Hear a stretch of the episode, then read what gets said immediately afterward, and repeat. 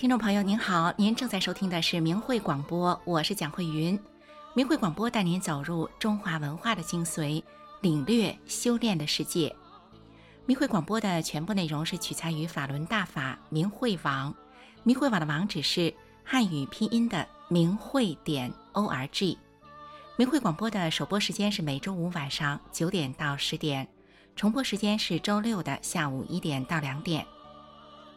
听众朋友，在中国历史上的一位杰出皇帝——唐朝明君唐太宗，他有一句流传千古的名言，他说：“以铜为镜，可以正衣冠；以古为镜，可以知兴替；以人为镜，可以明得失。”就是说呢，以铜器当镜子的话，可以整理自己的衣冠仪容；以历史当镜子的话，可以明白朝代兴起和衰亡的道理，好作为呢自己施政的参考。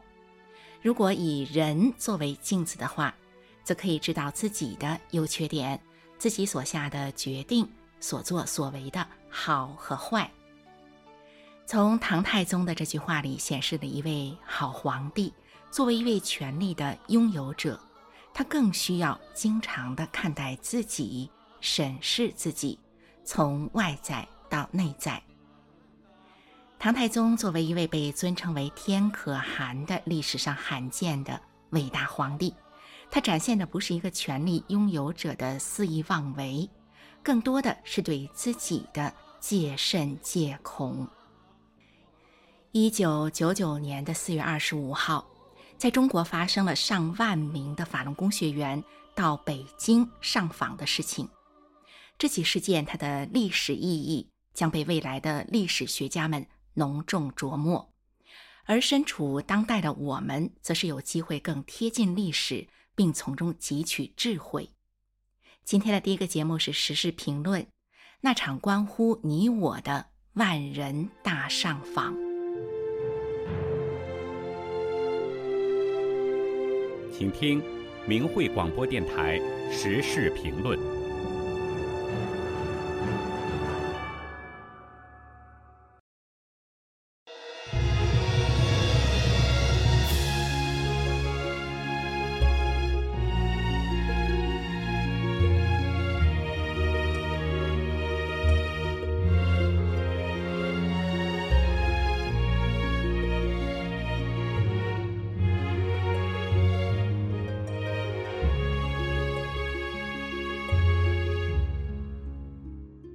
听众朋友您好，欢迎您收听“四二五上访真相”专题报道。在中国上访史上，一九九九年的四月二十五号是一个特殊的日子。这一天，北京中央信访办所在的妇幼街站满了前来上访的一万多名法轮功学员，他们中有曾经留学海外的优秀学生，有中科院的在读博士，有体坛名将。也有普通教师、工人、农民、商人等社会各阶层人士，他们从全国各地自发地来到这里，反映法轮功受到不公对待的情况，希望中央领导能够听取他们的意见，解决他们反映的问题。这次上访得到圆满解决，同时创造了三个奇迹，被国际媒体称为规模最大、最理性平和、最圆满的上访。我们先来一起回顾当天的情景。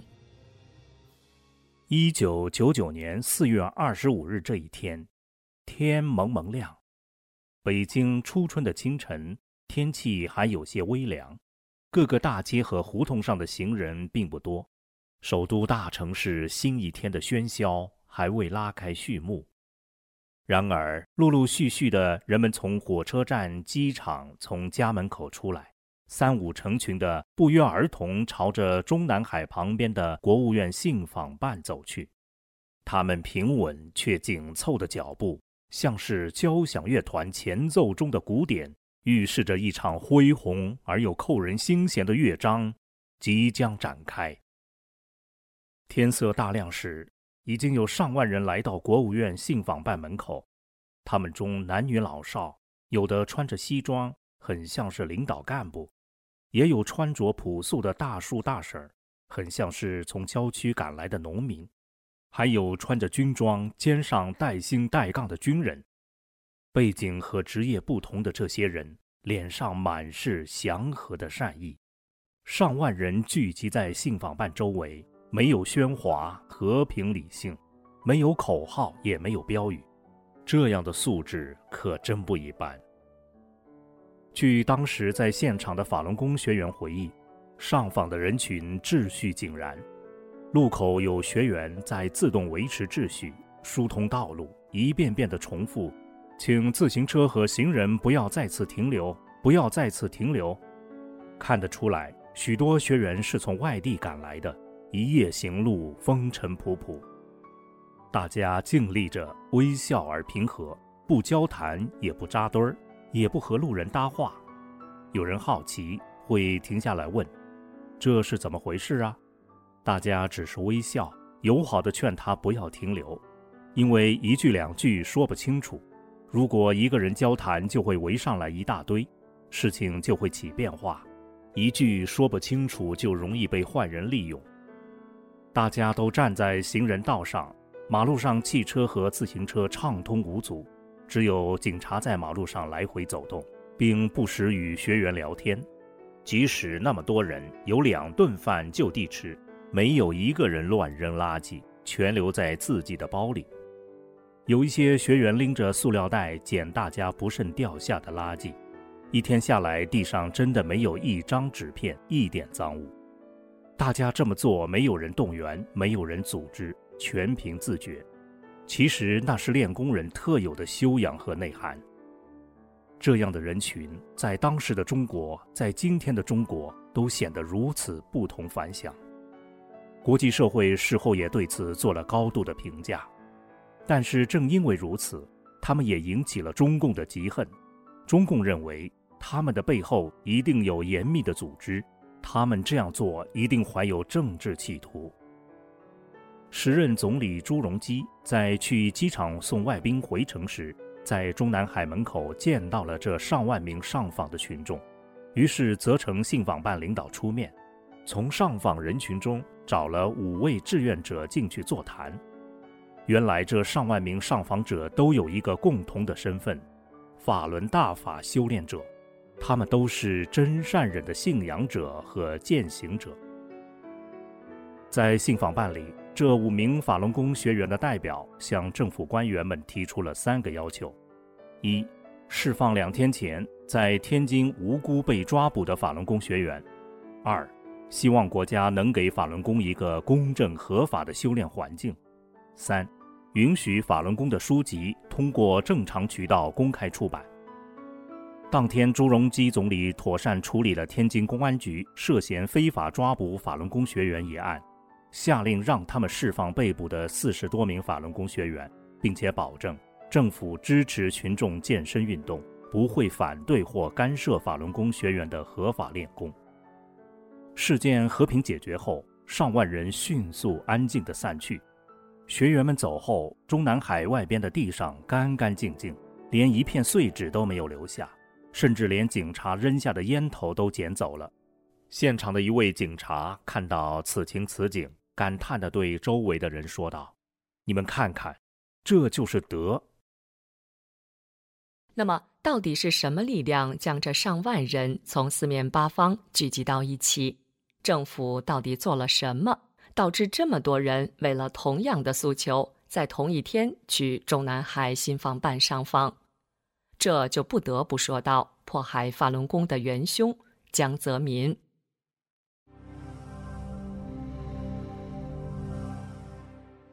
在一个正常的社会，如果一个国家的领导人看到有这么多和平理性的上访者，一定会感到欣慰，会赞扬上访群众的高素质。然而，看到上万名法轮功学员的高尚品质后，却偏偏让位居高位的人感到了恐惧，而这个人就是时任中共党魁的江泽民。作为当时中国党政军的最高统治者，江泽民的上台既不是因为他有治国的才能，也不是因为他有深厚的党内资历或人脉，而是凭借着政治投机，使他在一九八九年的天安门事件中积极响应血性镇压，而获得了提拔。上台后的江泽民也深知，党政军中有一大批资历和才能都远胜于他的中共高干，对于他这样一个无德无才又无资历的政治投机者，很是不屑一顾。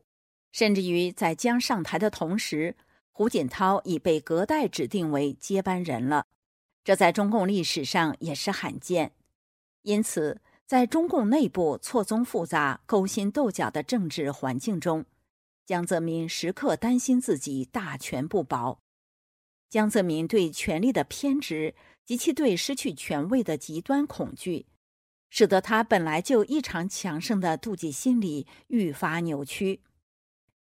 法轮功及其创始人李洪志大师在国内外的广受欢迎。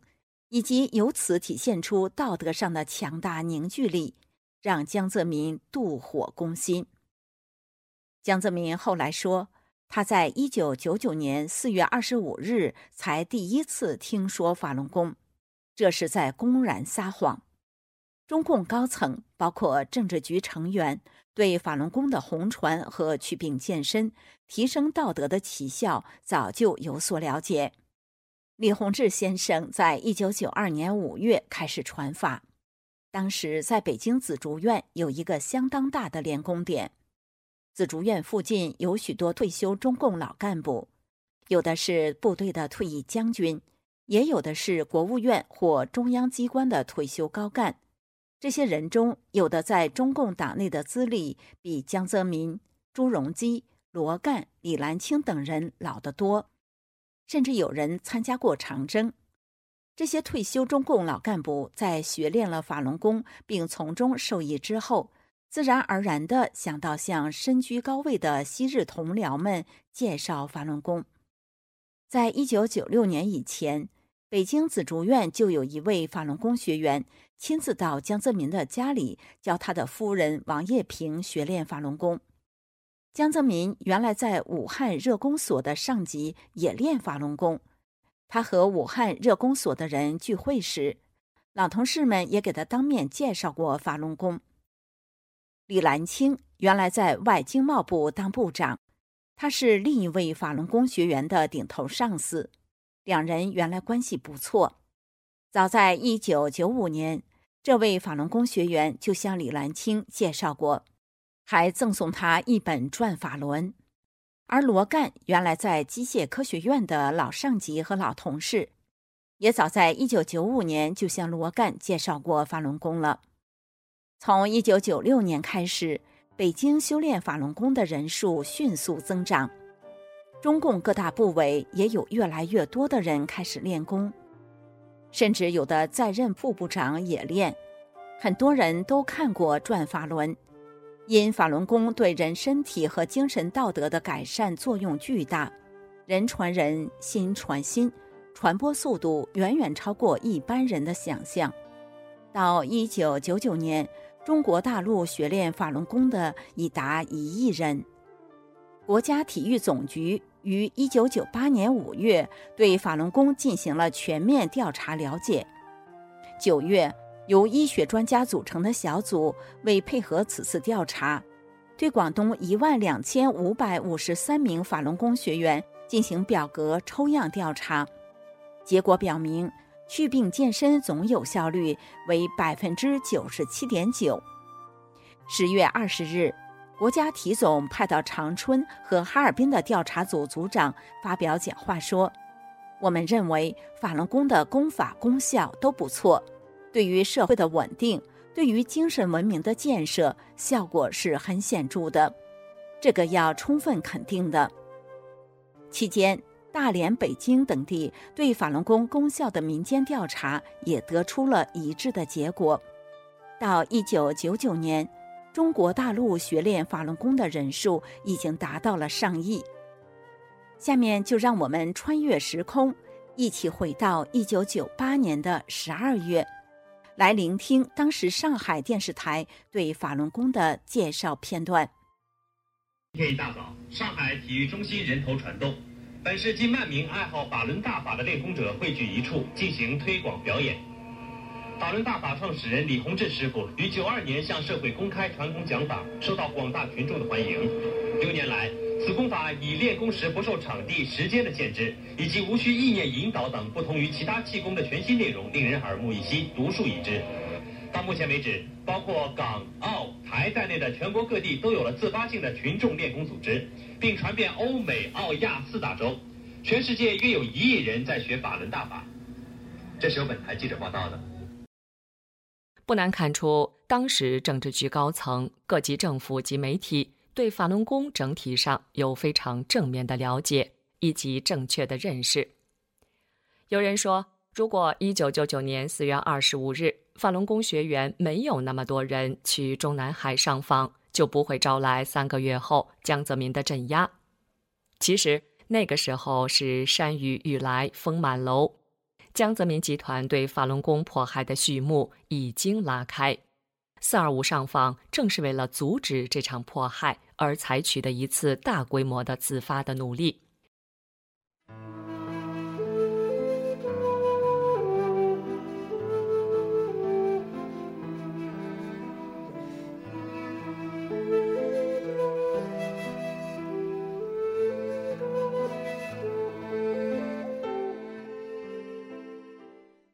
江氏集团为了打压法轮功，早在四二五之前就不断针对法轮功炮制谎言、制造事端。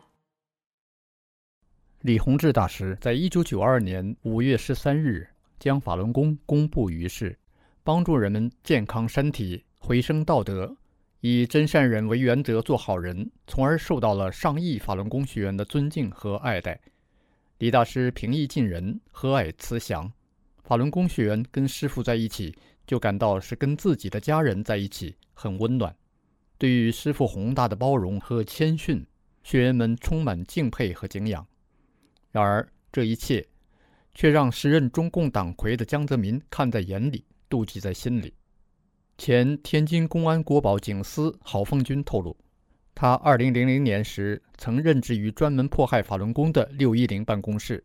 在那里看到大量对于法轮功学员监控的数据和记录，他认为那些资料不可能在一两年内收集完成，说明中共当局早已关注法轮功。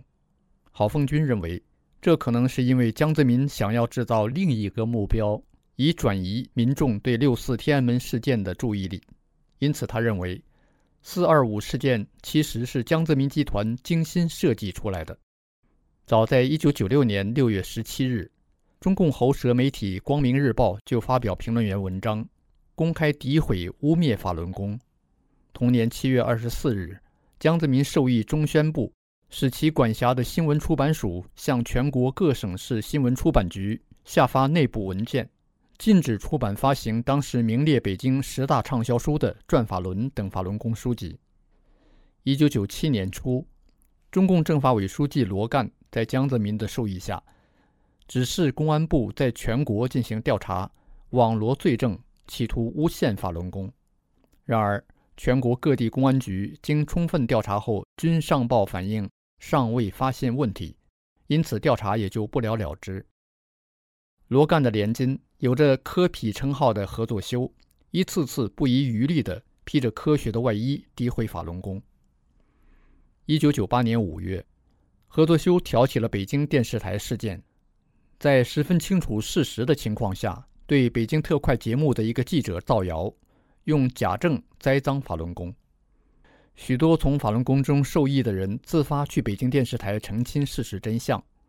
北京电视台的一位副台长目睹了法轮功学员的祥和，在了解真相后，决定制作法轮功学员户外练功的新闻，以挽回错误宣传的影响。当时，北京市一位副市长亲自指示，今后北京市的媒体不得刊登合作修的欺骗言论，对气功仍然执行“三不”政策，就是不争论、不宣传、不批评。合作修无法继续在北京刊登污蔑法轮功的文章，就转向了天津。一九九九年四月十一日，他在天津教育学院的杂志上发表了《我不赞成青少年练气功》一文。继续诬陷法轮功。众多法轮功学员意识到，如果不能澄清事实，不但学员的合法练功权利会受到威胁，练功群众还可能被别有用心的政客硬拉入肮脏的政治斗争中去。于是，数千名法轮功学员自发前往编辑部澄清事实。四月二十三日，天津市突然出动三百多名防暴警察，驱散自发前往编辑部澄清事实的法轮功学员，殴打并非法抓捕了四十五名法轮功学员。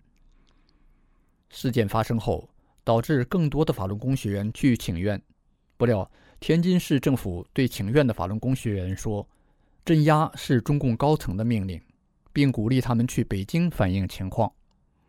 天津公安鼓励法轮功学员去北京上访的做法，与中共各级政府向来解访的做法大相径庭。抱着对政府、对领导人的信任，全国各地的法轮功学员自发地踏上了进京上访之路。蓦然回首，二十四载岁月犹如弹指一挥间。而法轮功学员那场划时代的万人大上访所凝聚的正气，像日月星辰，在天地间闪闪发光。当年上万名法轮功学员虽然未能阻止中共江泽民集团的一意孤行，但是四二五和平上访却让全世界目睹了法轮功学员们坚守与践行真善忍的浩然正气。看到了修炼者们大善大仁的胸怀，以及平静祥和、理性的修炼素养。四二五万人和平大上访的壮举震惊中外，美联社、纽约时报以及 BBC 等国际媒体纷纷报道，被称作中国规模最大、最理性平和、最圆满的上访，史称“四二五万人大上访”。可以说。四二五万人和平大上访，在中华大地上竖起了一座道德丰碑。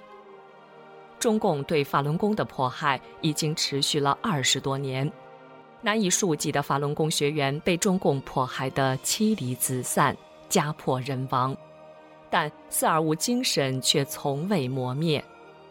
法轮功学员始终怀着大善大忍的胸怀，以和平理性的方式揭露迫害。呼吁停止迫害，他们矢志不渝，不单单是为了自己的信仰，也是为了全体中国人的自由和基本人权。精诚所至，金石为开。法轮功学员们承受着无名的苦难，用生命和血的付出，换来的是越来越多的中国人看清了中共假恶斗的邪恶本质。让我们铭记四二五万人大上访的历史壮举，仰望这座历史丰碑，并且践行四二五精神。只要我们大家都像法轮功学员一样和平理性反迫害，相信在不久的将来定能拨云见日，迎来没有共产党的自由生活与美好未来。而四二五精神必将在天地间永存永驻。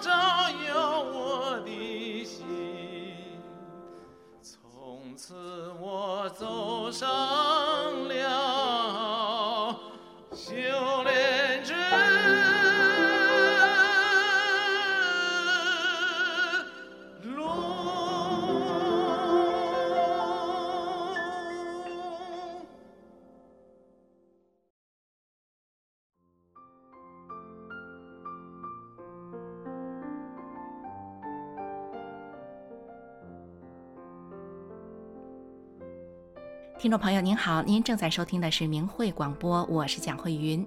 明慧广播带您走入中华文化的精髓，领略修炼的世界。明慧广播的首播时间是每周五晚上九点到十点，重播时间是周六的下午一点到两点。听众朋友，在四二五之后没有多久，七月二十号，中共就正式启动镇压法轮功。这直接牵扯到了上亿的中国民众，还有他们的家庭。这攸关天下发展的迫害法轮功政策，竟然主要是出自于一个上位者的妒忌心理。可以说，一个缺乏自省能力又不受节制的领导人，可能带给社会的危害超乎想象。中国古书《尚书》这本书里说：“天视自我。”民视，天听自我，民听。意思是说呢，上天通过人民百姓来看当前的主政者做得如何。古代的皇帝是被尊称为天子的，就是说呢，皇帝是在人世间代天行道的人。而上天如何看待这位天子，是否遵循了天道呢？上天就是透过百姓。透过百姓来看、来听的，所以后来儒家的孟子就说：“民为贵，社稷次之，君为轻。”自古以来的中华传统就是要求天子皇帝要以天下百姓为念，进而成为一个爱民的好皇帝。如果一个国家的领导者却总以自身权位为考量，那么他所带来的。不会是人民的福祉，更可能的是国家民族的灾难。接下来的节目呢，依旧是时事评论“四二五上访真相”的第二集。透过“四二五”现场参与者的描述，我们将感受到，镇压这样一群平和善良的民众，打压能让广大民众获得健康身体的功法，反对民众用真善忍来修炼自己。这样不明智的决策在中国发生了，这实在是一件令人浩叹的悲剧。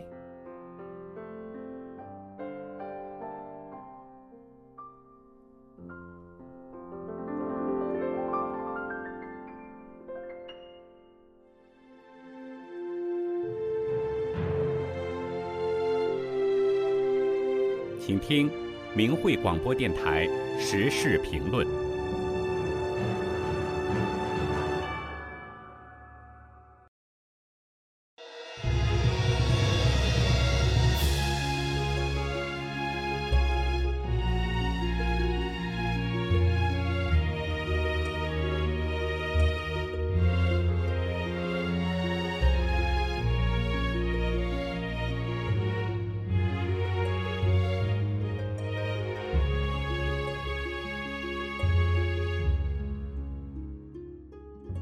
听众朋友您好，欢迎您收听“四二五上访真相”专题报道。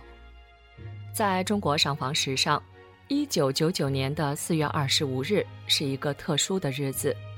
这一天，北京中央信访办所在的妇幼街站满了前来上访的一万多名法轮功学员。他们中有曾经留学海外的优秀学生，也有中科院在读博士，有体坛名将，也有普通教师。工人、农民、商人等社会各个阶层人士，他们从全国各地自发来到这里，反映法轮功受到不公对待的情况，希望中央领导能够听取他们的意见，解决他们反映的问题。这次上访得到圆满解决，同时创造了三个奇迹，被国际媒体称为规模最大、最理性平和、最圆满的上访。今天我们就来听听几位当年参加过“四二五”上访的法轮功学员讲述他们的亲身经历。首先来听听蓝潭速将、现居加拿大多伦多的法轮功学员王金菊一家人“四二五”上访的故事。法轮功学员王金菊一家人在一九九九年都参加了“四二五”和平上访。王金菊是蓝潭速将。曾经是部队篮球队的一名专业球员和教练，多年超负荷训练，还有大运动量的剧烈比赛后留下的创伤，给他的身体健康埋下了隐患。事业有成的金菊，在一九九六年的一天突然瘫痪，人生顿时陷入绝望中。幸运的是，他接触并修炼了法轮功。一个月后，奇迹般的站了起来。大家族的亲朋好友们亲眼目睹了金菊身体的神奇变化，都相继开始修炼法轮功。每个人的身体也都发生了巨大的变化，短时间内出现了无病一身轻的状态。用真善忍的标准做好人，身心受益。四月二十五号那天。听说天津的法轮功学员被非法抓捕，金举家族中的法轮功学员不约而同地来到中南海的浮游街，向政府反映情况。金举回忆当天的所见所闻，他说：“我瘫痪了，是法轮功让我重新站了起来，大恩不言谢，我能不去说句公道话吗？”来到府右街是早上七点多，现场来了不少人，大家都很安静地站在路边，有的看书，有的在练功。当时我印象最深的就是大家都非常自觉守秩序。中午吃完东西，有些学员就主动拿着袋子收拾垃圾，还有穿着制服的警察悠闲地和学员搭话聊天儿。整个现场看上去秩序井然，那种安静和祥和的场面让人感动。二十多年过去了，这些场景就好像还在眼前。我和亲友们站在国务院的对面，上午十点多，朱镕基总理出来和大家见面，然后有几位学员代表进去了。我当时就想，我要能进去就好了。我一定会把身心上的巨大而神奇的变化讲给领导们。我想中央一定会还我们一个公道，支持大法弘扬的。下午四点左右，我大姐突然看到，在太阳的周围出现了很多法轮，很清晰，很壮观。法轮持续了一段时间，现场的许多学员也都见证了这个时刻，大家都非常激动。我姐也感动的哭了。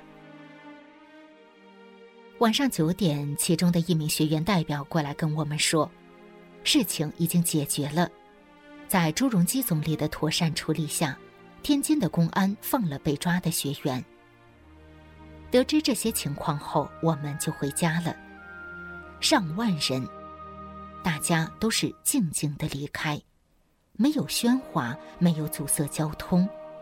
走的时候，地上一片纸片都没有留下。回家后，我三哥的一个朋友告诉他，在电视新闻里看到他的一个侧脸镜头，我哥微笑着说：“历史上不是有明君私访这个说法吗？现在领导不用出门就能听到老百姓反映的真实情况，这难道不是说明我们在做一件大好事吗？我们相信政府，相信我们这种理性的要求能够得到政府及时的答复和处理。”金菊一家人为什么会不约而同地参加了当时的上访呢？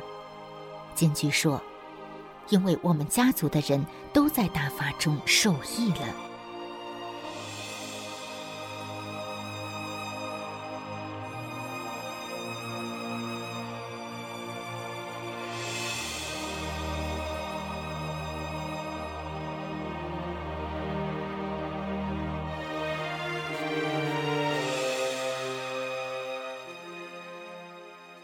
让人无论如何想象不到的是，被国际社会称赞为中国上访史上规模最大、最理性平和、最圆满的上访，后来却被中共江氏集团歪曲成有政治图谋的围攻中南海，作为迫害法轮功的主要借口。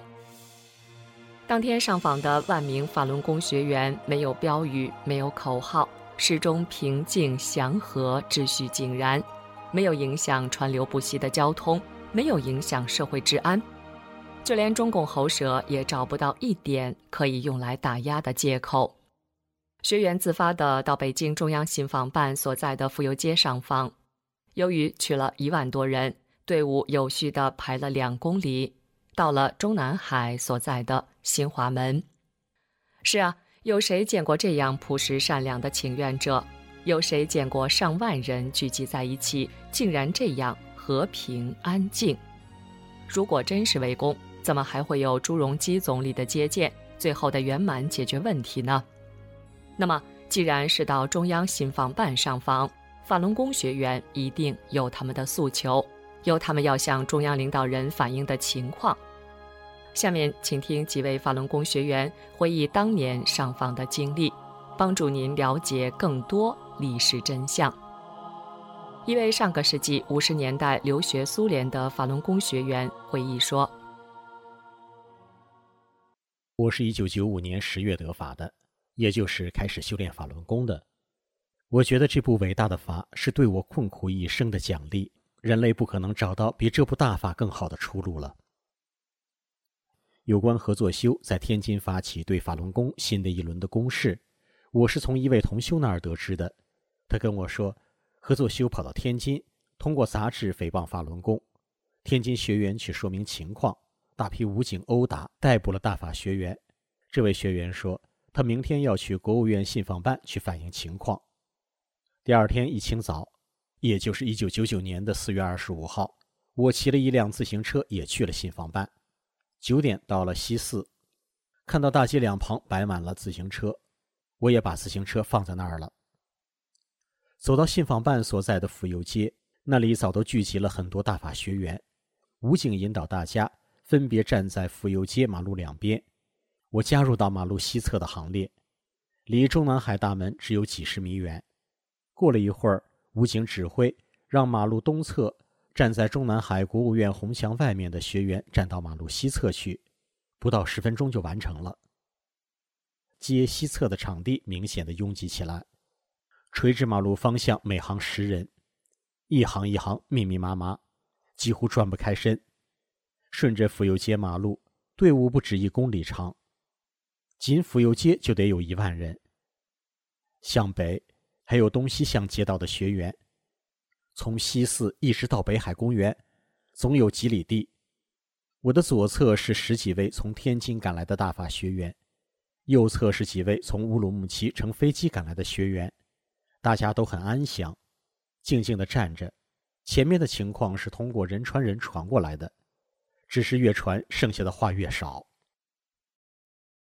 这一位法轮功学员当年正在中科院读博士，下面是他回忆当天的情景：四月二十五号早晨，我大约七点半到了福佑街北口。福佑街和附近的街道两边已经站了许多学员。大家或站或坐，没有和行人交谈，有的手里捧着书在看。人虽然很多，但是既没有阻塞交通，也没有喧哗声。路上骑自行车上班的人们像往常一样赶路。我穿过西安门大街，进到南边的城区，小区里也有许多人。公厕旁边等着上厕所的人排了十多米，秩序井然。我是第一次来这里，连门在哪里都不知道，心想先转一圈，希望遇到认识的同修。于是我顺着府右街西侧往南走。街道两边的学员排列得整整齐齐，靠外侧马路的学员站着，靠里的学员坐着，手里捧着转法轮。从他们的衣着看，有些是从农村来的，透着朴实和善良。沿途我没有见到认识的学员，倒是随处可看到一些年轻人拿着对讲机在报告情况，衣着和普通人差不多，可能是便衣。因为这场迫害还在持续，暂时不便透露姓名。来听一位法轮功女学员回忆当天的所见所闻。三五成群的北京大法弟子，还有外地赶来的大法弟子，从四面八方汇聚。我们随着人群向福佑街方向行走，一些警察早就等在路口路边。我们到达福佑街口时。警察不让继续往里走了，不知道是在他们的指挥下，还是有同修的带领。我们顺着一些小胡同绕到中南海西门附近，最后在中南海西门以北二三十米福佑街西边人行道的西侧停了下来。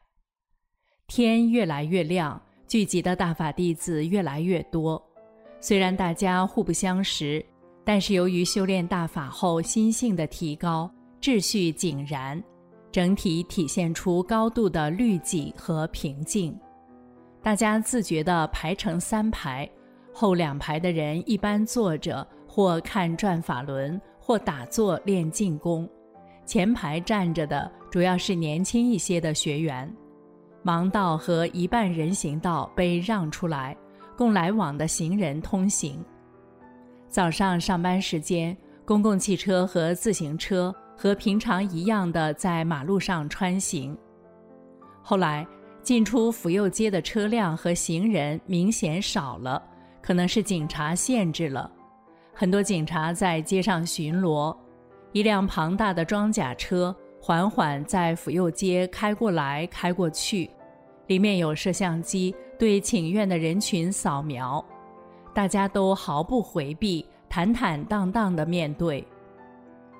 我们上访的诉求很明确：释放天津被抓的学员，给法轮功学员一个宽松的修炼环境，允许合法出版法轮功书籍。所有的大法弟子就这样待了整整一天，静静地等着学员代表和朱镕基总理的谈话结果。我在的位置不是正对中南海西门，朱总理出来的情况和学员代表进去的情况都没看到。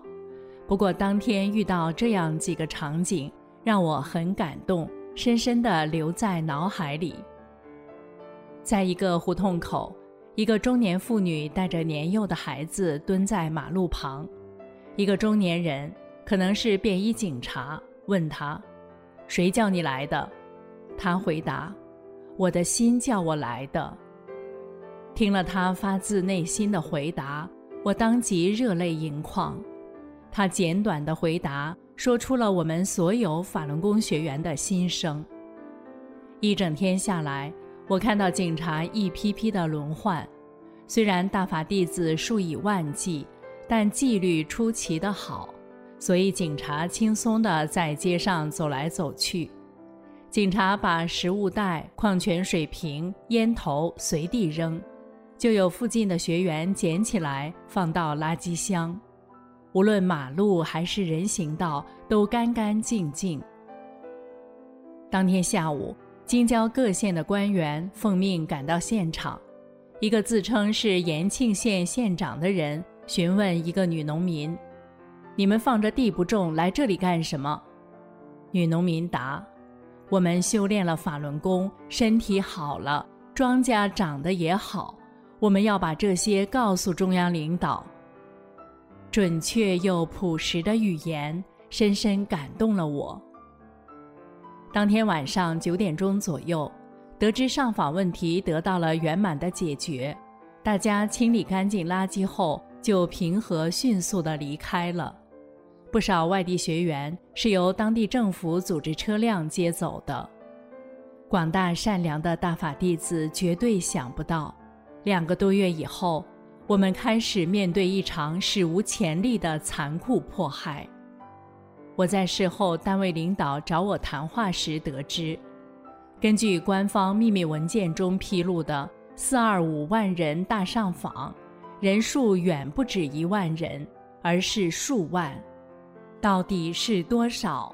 总有一天会大白于天下。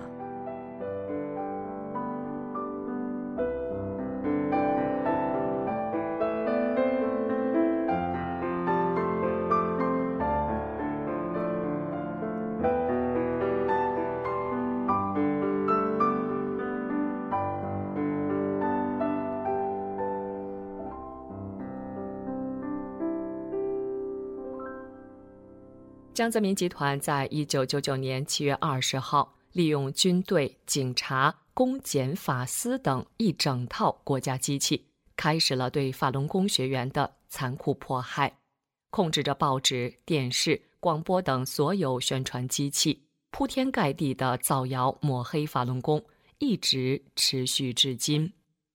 然而，中共二十多年倾尽国力的打压，反而让自己越来越失去民心。使其政权越来越岌岌可危，参与迫害者越来越惶惶不可终日。当年法轮功学员遵循真善人，道德提升后的所作所为，在人类历史上留下了光辉的一页。二十四年来，很多民众因为了解了“四二五”和平上访事件的真相，从而认清了中共的谎言，开始正确认识法轮功。有的人还因此走入修炼人的队伍，开始学练法轮功。法轮大法红传全世界一百多个国家，真善人宇宙真理之光照亮世间每个角落。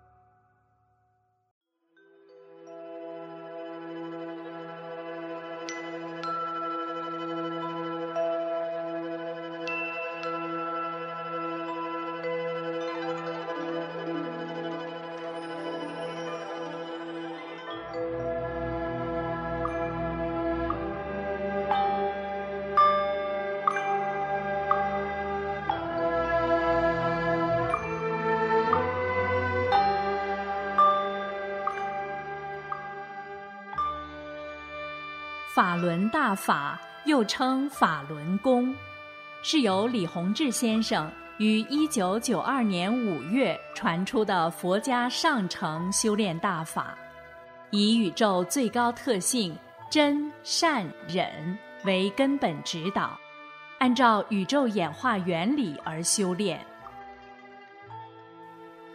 法轮大法直指人心，指出真正修炼就得按照真善忍的标准修炼自己的这颗心，叫修心性。李洪志先生在法轮功的主要著作《转法轮》一书中写道：“心性是什么？心性包括德，德是一种物质，包括忍。”包括悟，包括舍，舍去常人中的各种欲望、各种执着心，还得能吃苦等等，包括许多方面的东西。人的心性方方面面都要得到提高，这样你才能真正提高上来。这是提高功力的关键原因之一。法轮大法还有修命的部分，这就要通过功法动作去练了。法轮功的五套功法包括四套动功和一套静功，动作简单易学，一上来就把修炼者身上能量淤塞的地方打通，在极短的时间内排除体内的废弃物质，净化身体。完整的一套性命双修的修炼方法，那就既要修又要练，修在先，练在后。不修心性，只练动作是不能长功的。动作是圆满的辅助手段。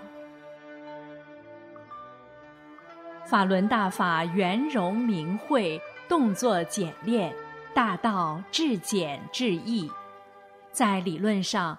完全不同于其他传统的修炼方法，不同于各家各门派的炼丹学说。法轮大法已红传一百多个国家和地区，李洪志先生的著作也已经有四十多种语言的外文版。欢迎登录明慧网，免费阅读大法经书。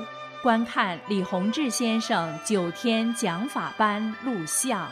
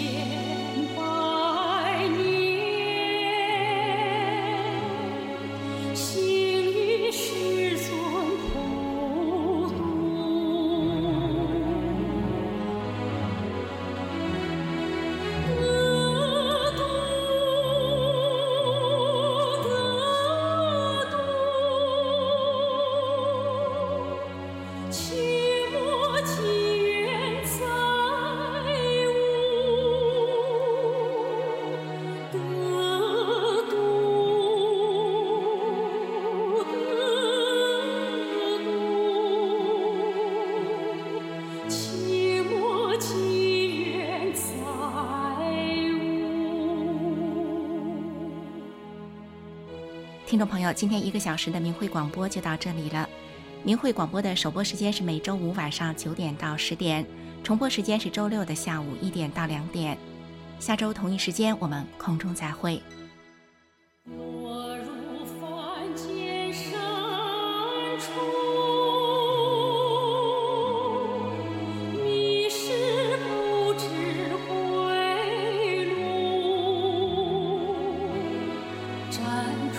情